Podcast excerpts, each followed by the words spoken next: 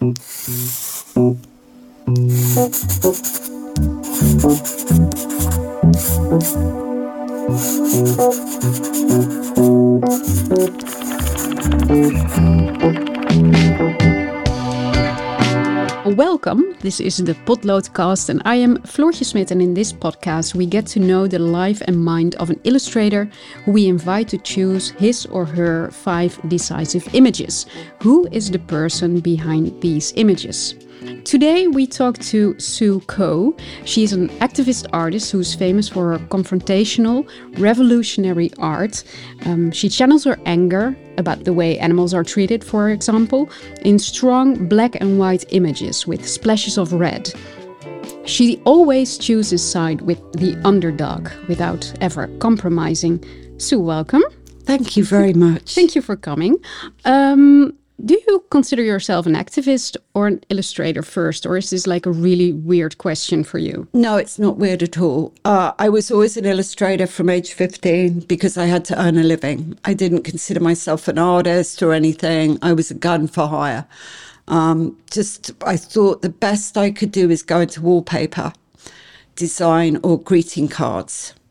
Um, when I went to art school, they told me it's pointless. I'm very, very old. It was pointless educating women, mm-hmm. girls, I think the word was, because they're just going to get married and have children. And I'd ask the teachers, Well, you're married and you have children, because they're all male, all of them. And then they'd say, Yes, sir, if you can find us a really good artist that's female to teach, then we'll hire, the, hire her. And I said, But you're not any good. why why do females have to be better than you? Yeah. You're not any good. Needless to say, I didn't do well in the exams. no, but I was always an illustrator. Yeah. Um, and you were always a pain in the ass, probably. That's so true. so, but why did you need to earn a living when you were 15? Uh, because I left school when I was 15 and I had I went straight to a factory to make Mars bars, which in England are Milky Ways. Yeah. I don't know why. In America, they're Mars bars. In England, they're Milky Ways, so they change it over. So I worked at the Mars bar factory in Slough. And you did drawing in the meantime I did, or at night? I did or? drawing of portraits of the uh, my fellow workers who worked machines. They were big chocolate vats. Huh. And uh, I did portraits of them. And they said, You're really good. You should go to art school. And I thought, How is that? How will that work? So I applied to art school and I got in. Huh. So, so can, what is your first memory of you drawing something? What was the first oh, thing you drew? Very, uh, it was animals on the sidewalk with chalks. And then I moved into where I lived and I got a magic marker. And my parents had just had the whole floor covered with some vinyl, like a vinyl mm-hmm. lino. And I covered it with art every inch. They went insane. they came back home. They went insane because it was it was stuck in the pic. They went insane with rage. What did you What did you draw? All different animals. It was beautiful. It was such a lovely material to draw on. And they only had three books Sex in Marriage with Diagrams, Aeroplanes of World War II, and the Bible. And so I used all the pages, the blank pages in those books, which I also got in tr- big trouble for. that was it. They only had three books. Yeah. I don't think they read the Sex in Marriage book. I mean, only as far as. Uh, breed. they did get you though. They did get me and my sister, but yeah. that was about it. I don't think it went further than that. but the, the this um, is going to be quite good. I can already tell. You are drawing at the I same time. I am drawing the interview as we speak. Oh God. The pressure is so high, but do you like to draw and talk at the same time? Is that for you? Look at me. Do I look happy? You do look yes, happy. Yes, exactly. Yeah. it's more you're more in your comfort zone while drawing. Yeah. Mm. Yep. We ask you to to choose a few images, um, and let's start with the first one that you chose. Um, it's an image from your childhood that might have influenced who you are as an artist, um, and you chose an image from a book with the musicians of, of Bremen. You say that so well, Bremen. yes. But how did, if they only had three books, where I did you lied. get this one? Oh, this was the fourth one. No, no, no. There was no book. It's something I read much later, but it was something I imagined as a child. And I found that fairy tale by Grimm that was the only fairy tale where the animals won. They defeated the bandits and they were all throwaway animals. And I always believed the animals would win. So I matched that up with later. And then I researched all the artists that had ever drawn and painted um, this through history. And it's beautiful artwork. It's very inspiring. And then I researched, say, Bremen again. Bremen. Exactly. I researched it and it was Freedom City. So people escaped there because they were different. And the animals escaped. They figured they could be musicians. They were the throwaway donkey was going to be glue for the glue factory. So she escaped first and then picked up the starving dog and the cat and the rooster, and they were all thrown away by humans. They were going to be killed.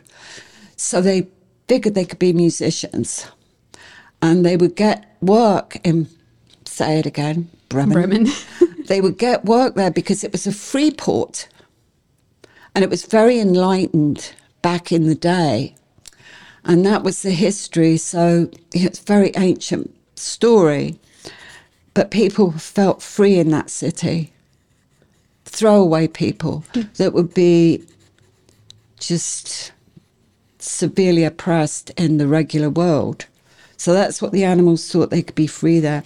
And then they took over the bandit house and uh, because they frightened them and they were free to live and they lived the rest of their life in the forest in this cottage where they were safe they never got to bremen because they were just a family themselves so i matched that up it wasn't a book i read as a child that's a slight bit of a lie but it matched up what, exactly what i thought as a child Yeah.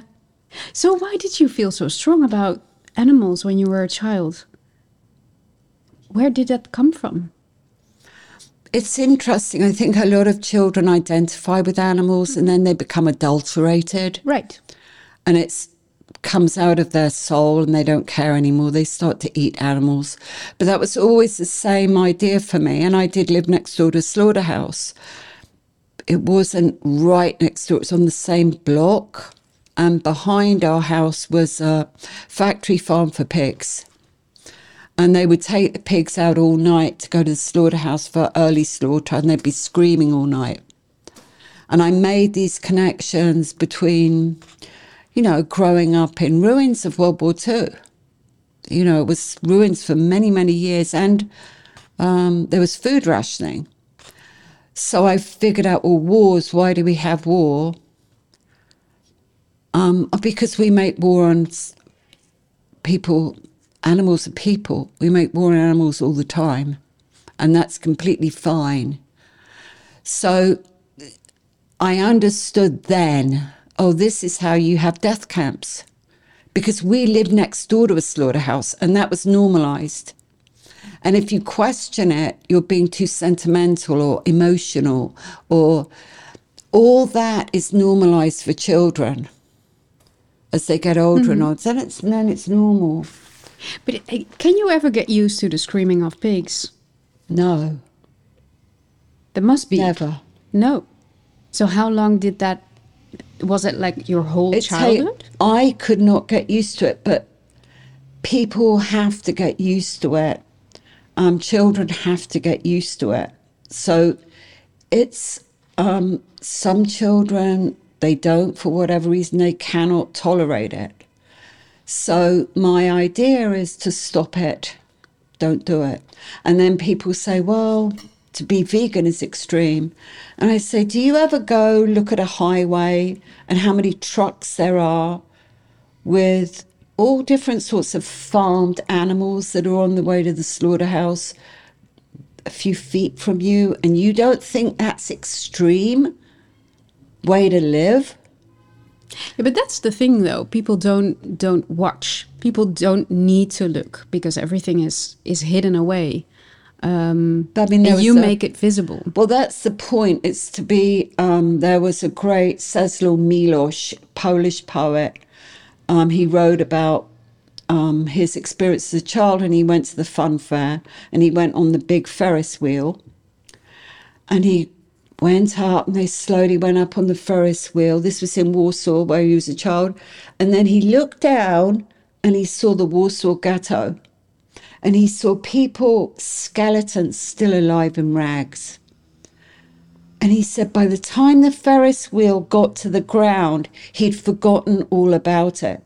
And that's the way our minds work, that we can only see, look into the sun for so long before we go blind.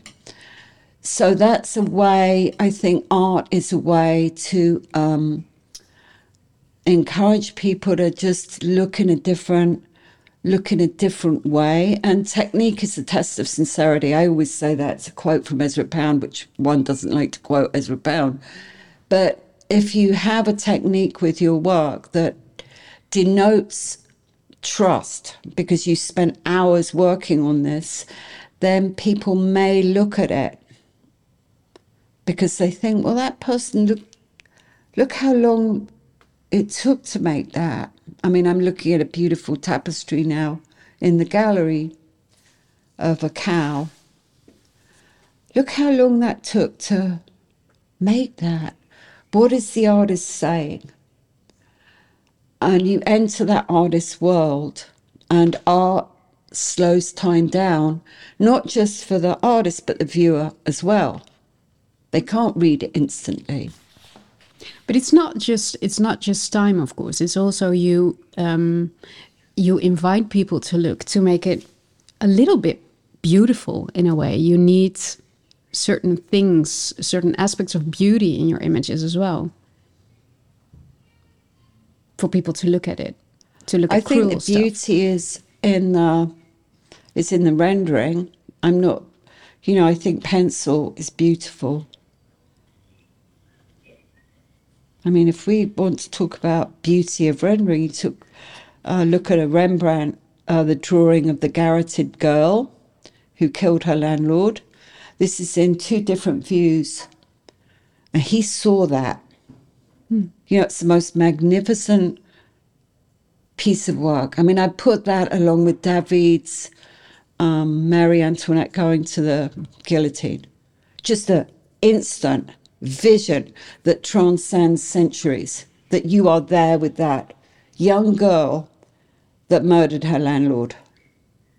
And next to her hand is the hatchet she murdered, tied around her. Just a stunning drawing. It, it's it's mind-bogglingly great. And same with the David. You know, all the humility and compassion is in that uh, depiction. Is it beautiful? Absolutely, it's beautiful because it's the sheer skill of that drawing. And Rembrandt, I'm, I'm guessing he took his students to uh, t- to go to the execution grounds. Um, but it's certainly one of the most magnificent, instant pieces of work. Let's talk about the second uh, image that it's you a very- that only you it's a second.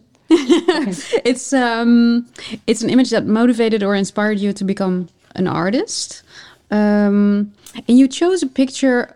Is it a little girl is watching somebody slaughter a cow and she's drawing? that's That's me. you. I mean, it, yeah, it's one of the very few biographical pieces because I did go in that slaughterhouse. I was next door, and uh, obviously I was allowed in because I lived there, and I would um, just stand on the kill floor drawing, which is what I've done ever since. So why did you decide to draw there? because I just always wanted to be an artist. And I drew everything. It was getting the paper that was problematic. But you could also go outside or, you know, draw a field with flowers or something like that. You went into It a was slaughterhouse. London. There weren't many fields with flowers. it's not Holland. There aren't No. tulips sprouting out. No. there was not much to choose from, but No. still, this is the most harshest thing you could choose. Probably. Well, there were ruined buildings, bombed out buildings. There were war memorials, and there was the graveyard. I mean, out of that pit, what are you going to have? That was. I mean, I wasn't travelling around at age ten. There was the bombed out buildings, the graveyard, which is incredible. Uh, there's war memorial statues and the slaughterhouse. Oh, and the factory farm. That was always good because the the moles they would trap the moles. They wanted to trap rats, but they trapped moles. And the moles would scream as well. And we'd pick them up and look at their little hands, their digging mole hands and their blind eyes, and they were dead. They'd been poisoned. Just to tr- draw a mole. Is it is it hard to draw dead eyes? Is it harder to Moles draw? don't have eyes. They're, they're sort of prehensile eyes. Mm-hmm. But to touch the silky mole, a beautiful animal's just poison because rats are the problem. Rats aren't the problem. Rats are beautiful too. But that's what goes along with the, the factory farm. So you wanted to to draw animals, but still, I think it's really. You sound like very thoughtful and very. You had a lot of empathy when you were a child. Um, to go into a slaughterhouse and to look at these things must must have been hard as well. Or do you detach quite easily when Oh, you I go in? detach quite easily when I'm drawing. I'm there for a reason And the reason is to put the animals first, and then you show the images to re traumatize others. as but still going in time after time you do that a lot But i mean I'm there to do a job. Mm-hmm. If I had to operate on you, I probably could if I looked at a book. Need any surgery? I mean, no you're no there. no thank you You're, you're there to do a job. yeah but if you um, there are a lot of images um, and and they stuck in your in your mind as well probably do you have images in your mind you can't get rid of or is Of it course. if you draw them it's gone No, I mean, sometimes it would be 10 years before I did a drawing of an image. it's kind of a journalism approach as well I call it a reportage. Hmm. I mean, that would be the best work I've done is reportage, but it's not, I'm not even good at it. I'm not nowhere near the artists I mentioned. Um, but that's my intent is to do reportage because no cameras are allowed. how I mean, you if you had a hidden camera, which people do, they do hidden videos. Um, but possibly I could have a camera for the the equipment. They'd let me do that. But they always say, you know, you're not an animal rights activist, are you? And I say I'm English. Answers that. And then they'll say, why do you want to draw animals in the slaughterhouse? And I'd say Rembrandt. And they say, Who's Rembrandt? I go, Rembrandt's the ox, which I always carry. So if I'm going to a slaughterhouse, I'm going to show them Rembrandt the ox, Soutine, Soutine the ox, and Soutine chicken to give them the idea this is art history, it is subject matter. and then you are allowed to go in and see everything I'm and- only allowed to go in maybe uh, one time out of every 20 I try. Um, so usually I'll get in by knowing someone who knows someone who works there, and then you have to get in on the kill floor. Kill floor is dangerous. It's dangerous for those workers most of all, because the animal will be weighing thousands of pounds, will be kicking, hanging upside down, and the floor will be very slippery. And it's a very small area, um, and it's dangerous for those workers. I mean, they can get kicked in the head. Um, so, and when they place when they place me on a kill floor, I cannot move, not an inch. I can't move from that spot because once they start slaughtering, it's quite fast. So I can't go. Oh no, I feel like I want to leave now. No, it's a continuous line system that will be continuous until they've slaughtered 150 or whatever that number is. So every time I go in, I see something else that I need to do. Hmm. I need to draw. So how do you? Because you said drawing, uh, the detachment comes from drawing. Do you look for specific things while watching? Do you It's look something for? I might have missed, but what I've seen, what I've seen is animals make eye contact. And because of their behavior with each other, if an animal hurts another animal, you know, a nip, a bite, a kick, they will look at each other and say, I'm sorry, I won't do it again. There's some uh, agreement within animal worlds, their secret worlds. And so they will look at the slaughter as saying, I'm sorry, whatever, I don't know what I did. So animals have an idea of justice that they want to say they're sorry. They don't know why they're going to be hurt now, but they're sorry. And that they'll look at you directly. Um, and that's what I learned that their idea of justice is they think they're going to survive this.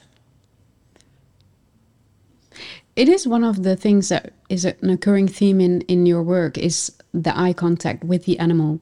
If you look at uh, what you've what you've drawn is animals making eye contact. People never in your drawings. People are they're not monsters, but they're not.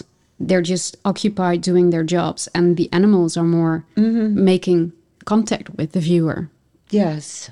I don't think humans are a mystery, but if one says farmed animals, I couldn't cover farmed animals in 10 lifetimes because that species of chicken could react differently from another species. That species of hog could react differently. So everything about their behavior is um, is going to be very different. So to draw them means complete forensic viewing, which I barely come even close to, but that's what it would need. And the people, because the people in in the slaughterhouses are usually also underdogs. There's nobody Absolutely. choosing this career for fun. No, absolutely not. Although it could be generational, where the father can get the son. There's very few. I've never seen a woman on the kill floor ever. That would affect the dynamic because every time they'll say, they'll say Matala, it's kill her. So the, the victim is always female. The males to survive are bonded males. Um, so any species will be female or that won't matter species or gender. They're always female. How cruel can you get? Do you, do you censor yourself in a way? Well, in terms of speaking with um, meat packers, or um, they'll say there are. It, it, well, I'm not going to repeat what they've told me, and I've never gone there in my work. That's not my. That's not my job to do the pathology of uh, people that slaughter, but they're probably much more compassionate than people that consume meat because they know the suffering. So, in in that way, they're not den- they're not in denial. Um, I mean, I met one guy. I mean, he'd do the shot to the forehead, which is the stun captive bolt pistol, and then he'd kiss the he'd kiss the animal because he felt he felt like a killer. But no, they're not doing it because they love killing. They're doing it because it's the only job in town. It's the only job they can get. And they last six months before they're injured. But how how cruel can your images get? Do you censor your images in a way? In terms of the humans, I would, because that's not my um, mission to um, deal with the human. My mission here is to represent uh, non humans that are being murdered. That's a different. Um, I, um, I would be very poor artist if I depicted meat packers as monsters. They're not. It's too easy. Absolutely not. Um, you know, some people, you know, some animal rights activists can't get over that. But sorry, not monsters, just human. We're all that monster. Yeah. I wanted to go to the the third uh, image that you chose. Um, It is called "A Woman Walks into a Bar, is Raped by Four Men Oh, on it a Pool Table four. Did I write four? I think it was 12. while 20 watch." yeah, it's multiple males. Yeah. And you could, the, the question was what made you the illustrator? Uh, but that was the turning point for me. It was, you just censored my work. Then they commissioned that job for me. It was and it supposed was to a be true published. story. It was supposed to be published. It was a true story, and I recreated it pretty much exactly. That's not the one because the one was destroyed, um, and they censored it without my permission. So I just thought, this is the end of this. I'm not doing this anymore. It's going to be fight back time. So I did a huge version of it, just for nothing, just for myself. And how did they I censor knew- it? Oh, the original artwork, they mm-hmm. cut it in half. So they actually sexualized the woman. And I was furious, but I understood I understood why they did it. But then I just wanted to go on my own. And that's it for me. That's it for me as an illus- illustrator. That mm. was the turning point. I'm not doing this anymore. And so I did the huge piece and I was chain smoking, grinding the cigarettes into it. I don't chain smoke now, it's okay. Just grind. So it actually has the cigarette butts in it. And I also knew when I was doing it that that would be the piece I'm known for for my entire life. You know, an artist is known for one piece. Hmm. And I knew as I was doing it, that was the piece. I had no idea it would go into the Museum of Modern Art. Be in It's moment now. Yeah. I mean, I had no idea, but I knew hmm. that was the piece. And I'm hoping I might do two pieces because I think the animal work now is becoming more, it's now getting to a point of museums are showing maybe one or two pieces. Because, you know, as a woman once trivialized, as an animal rights activist, it's triple trivialization, you know, because pigs don't buy art. pigs aren't museum curators. So True. what's the interest? It's not starring a human, so who cares? Anyway, but I think I might get there. See how I can yammer on. It's all the coffee I've had in. in You're not yammering on. I think it's it's such an uh, a powerful piece, and it's also um, what you said that they sexualize the woman. I think that's a very interesting point because usually if rape is depicted, they're usually sexualizing it, and this is not sexualized at all. No. it's horrible to watch. So then you look at art history. How many? I mean, I think when I bought my first art book, I was a child. It was Abrams' History of Art. I think it was. There was one art, one female in the whole history of art. So we don't include cave paintings. Actually, with most of those are hmm. done by females, but the rapes were always sexualized. And considering a woman's raped every three seconds, um, in America, um, it's not good enough. So that should be a major subject content of art, and it is now. It is getting there now. Um, but then we we can go into the Supreme Court and rolling back women's rights and so on, which is obviously a, a leg of fascism, the control of the female. And so I've got the th- same thought, same theme. Factory farming is control of the female. It's the majority of animals are female. But is it is it that thing that angered you the most? What because it's really an ang- an angry painting. It's a it's a furious painting, and then I did another furious painting, and then another furious painting. Um, because as an illustrator, I've absolutely done my best. I'm paid. I did my best to depict the scene. And you're the magazine's editorial policy or something. The art director has to stand by the commission. So don't waste my time. If you're not going to publish my work, don't call me. And you have no right to censor it. Don't call me, call someone else, easier. So I just got fed up with it. As the time closed in on me, as magazines and newspapers became corporate, not family owned, oddball, the so called black sheep and the family would own a newspaper and do what they like. No, this became corporate of another country. And suddenly you've got people deciding about the content of articles and artwork coming from Brazil or something, like Japan, China. You're dealing with a multinational corporate. They don't like the look of that. Hmm. Make it different. No, fuck you. Do your own fucking art. So I, sorry, swear, take it, th- say that out. So no, you're not paying me enough to sell out. If you're going to pay me, I don't know, a hundred thousand to do your stupid, stupid artwork, then go ahead. I wouldn't take it on anyway. It's just so boring. But you were never afraid that if you would venture into arts, um, because I illustrating was pays. acc- I accidentally got into that. I accidentally got into art. It wasn't my thought. I wanted to be an illustrator all my life. I thought it was the greatest job on earth. I wanted the job. I wanted the article. I wanted to illustrate. And then I end up in art galleries. This was not my plan.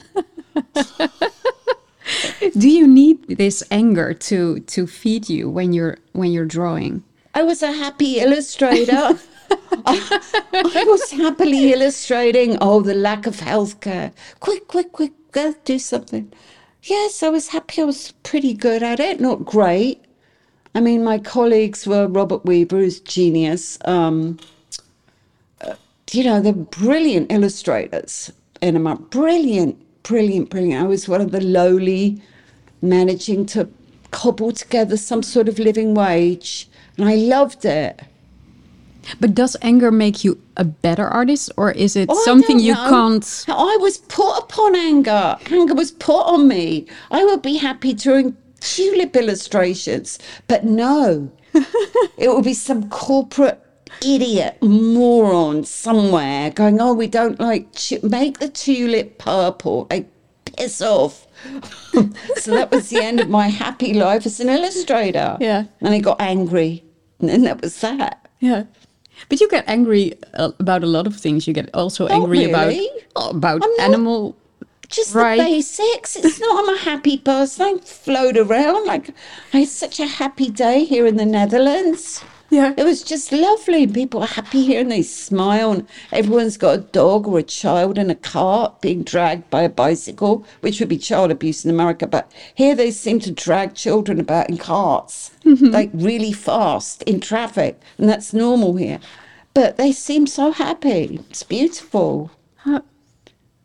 If we if we look at the other work that you've did, uh, self initiated made by you. Oh, you started.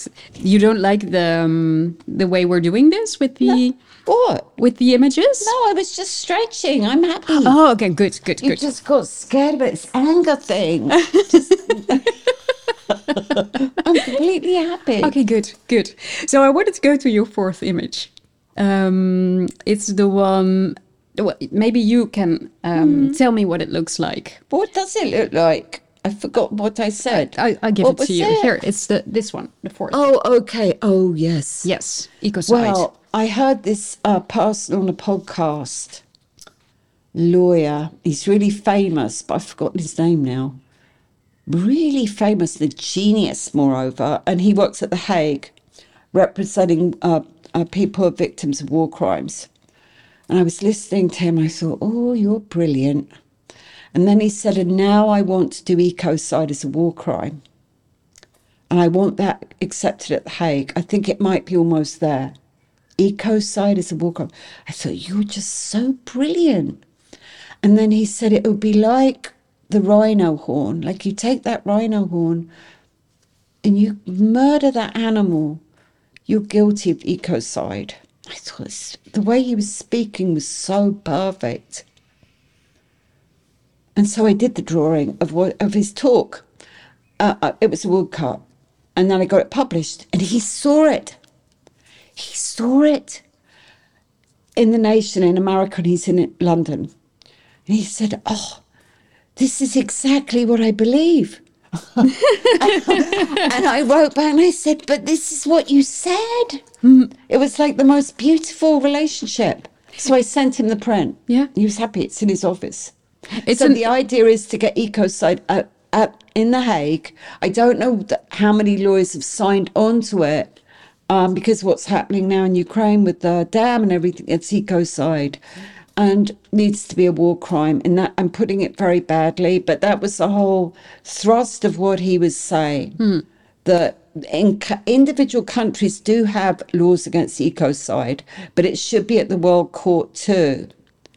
It is a black and white image. You have It is a black and white, and a lion is judging. Exactly. in He's judging two people. Judging two bandit humans that have murdered. Um, and the, the exhibit is the horn, the rhino horn.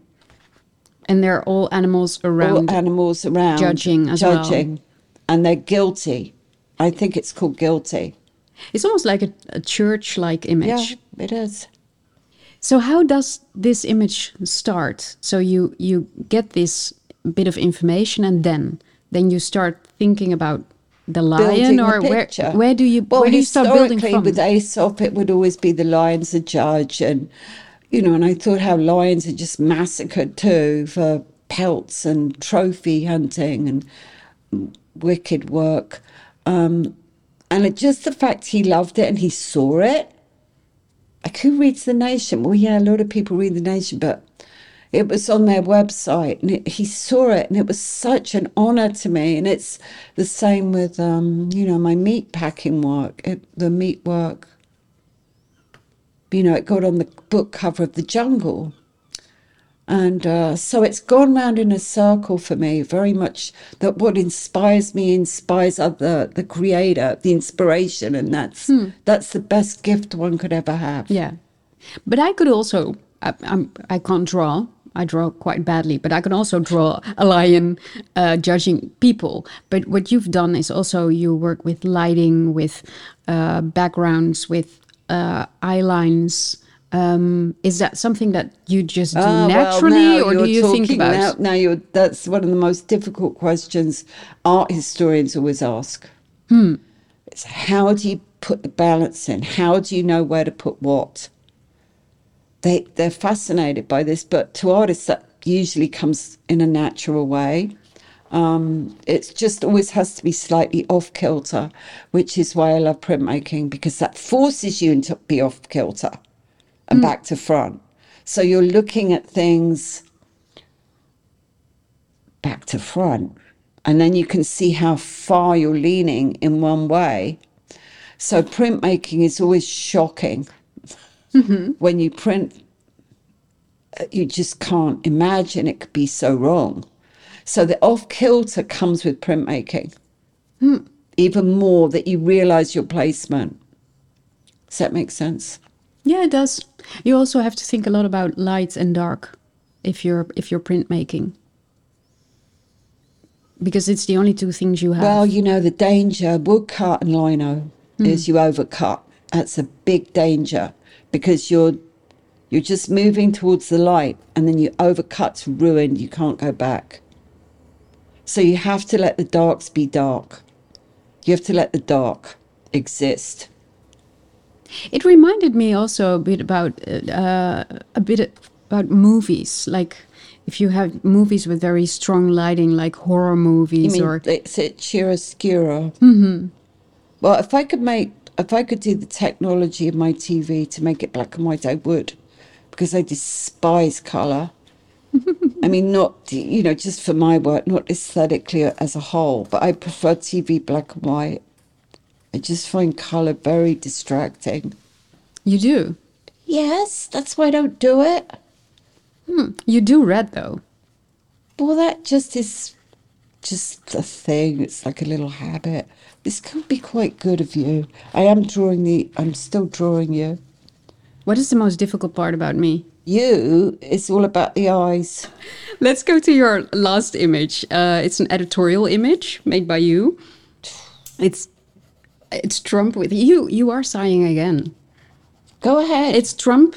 Um, oh, that was the- my. Uh, um, that was my duty as an American citizen. Did I enjoy doing 300 depictions of Trump? No. you did a lot. I did a lot, and that was my duty. Just I could not, and it was so boring, and I had to do it. Why do you think? Why was it boring? Is he is he a boring man so, to but the walk? to- fascism is so tedious. This is why there's no great art done by fascists. You know? and even if you've resisted, it's so tedious and predictable. You know, but it, it can't just be ignored. Hmm. So it was your you you feel an obligation to to draw and to get that into newspapers. Yes. So do they ask you or do No, you? they never ask me. They, I just say, this is what you should do. Do it. It is it- America is in quite a state right now. There's a lot of things go. That's an understatement. That's an understatement. Yes, I know. um, I was trying to do it in understatement. Is it? Do you see um, that people react to your uh, uh, illustrations more? Do you get commissioned more because of that? Because I never get commissions. no. No, I just give it to them and say, you know, just pay me whatever. And I are never they get commissioned. are they more interested now? That, no, there is zero interest in me or my work, but I have to push it forward. There'll never be any interest. It's not anything people are interested in. Oh, the meat industry and fascism, that big seller. No, not. But I still do it. I get it out there. I get it through. Yeah. Do you do you think what image uh, do you think had the most influence on people? Uh, the that you made? one, uh, it was used at the Women's March in Washington. That was in the subway. That was posters, that was t shirts. It was the one where Trump is sexually molesting the Statue of Liberty. that was quite popular. I mean, popular in the only way I could be popular, which is very limited, but There's it's it's a little jokey. You don't do jokes much though. But I hope I have satire, a possibility of satire. Don't hmm. you think? Yeah. I mean, I'm not Kollwitz, and I love Kollwitz. I can't see your mouth. Oh, I'm sorry. Is this better? Yes, thank you. Do you think it it works because you've been drawing and you say nobody's interested in my work, which is not true though. No, I know. I was just big, Right. modest. But do you think it, it really contributes?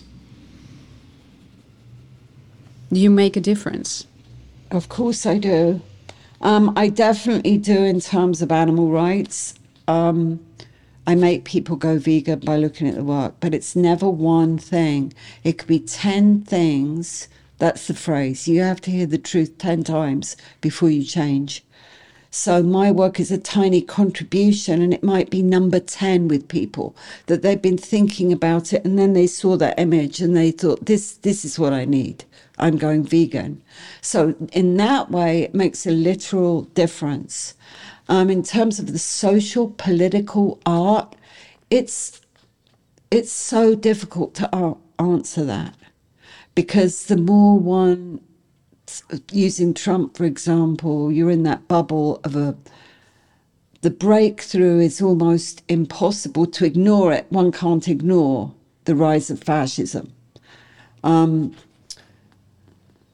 but it's it's such a. I felt I was wasting the last years of my life really, and then I thought, well, so what? I'm not anything special in this, but I could have done so much for the animals. And I was taken aside to deal with this moron, orange, fascist git.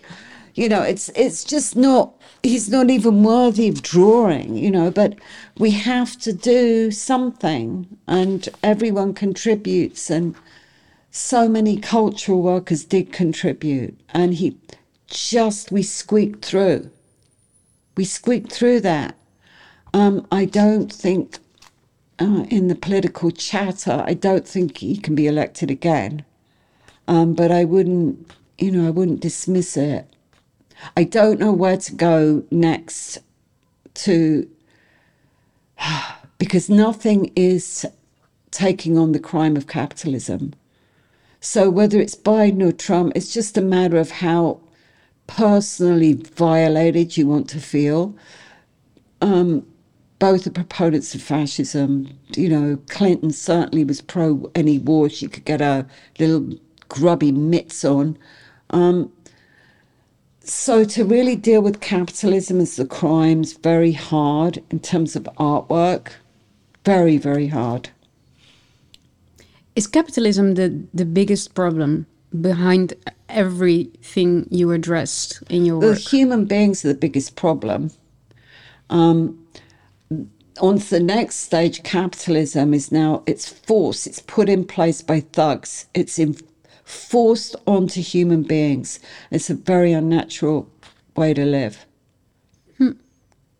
They usually say that if you're if you're young, you're an idealist, and then you grow up and you get and you become a realist. I think th- the opposite happened to you. i think it did it did And how did you how how did you embrace the idealist? I think it's very much um, the belief that we can be, we can definitely all be vegan. And I've seen that. That's the most important social justice movement, animal rights now. Um, the, the rise of that's global. So I could go anywhere in the world and say, take me to where the artists live and where the animal rights activists are, and I would feel safe. That could be anywhere in the world now. And so it's a global movement. I mean, I'm in a city that banned meat advertising, the first city in the world to hmm. ban meat advertising. You know, it's it's amazing privilege to see this force in my lifetime that that's not an impossible dream or romantic idealism it's happening So you see more light for the future. I do. I see this can work. People will go to plant based food because of climate. Um, there are many alternatives now uh, than for eating animal protein. There's so many different alternatives that when I was a vegan, this is 40 years ago, there was iceberg lettuce and a French fry. You know, there was nothing. I mean, now is everything one could hope for. So I'm trying to be positive um, which doesn't mean being um, mer- um, silly. It doesn't mean being romantic, false humanism. Yeah. It's not false humanism to say that there are great strides being made in people's awareness about how animals suffer. And alternatives now are here that aren't really expensive. People can buy, you know, plant based alternatives. Hmm. And it's not about the food, by the way. Animal rights isn't just about diet that's not i don't want to stress that it's about the personhood of every animal and abolition of all animal use hmm. So you know my guide with that is gary francione who's um, brilliant animal rights um, philosopher and, and lawyer. Just written so many books and well i mean he's a- friend too so i've, I've known him forever. And just global influence now. Correct me if I'm wrong, but I think your your drawings, um, if you look at them uh, throughout your career, I, they they might even get more dark, not lighter. Um, if you look at the the, the vegan manifesto, there is That is so beautiful, that vegan exactly manifesto. there is light in there it's I know. The, the belief is there but Yeah, yeah, now yeah. if you look at your drawings now um, they're more dark they're more I know. I have to do more rainbow. but you hate color No, I don't mean literally.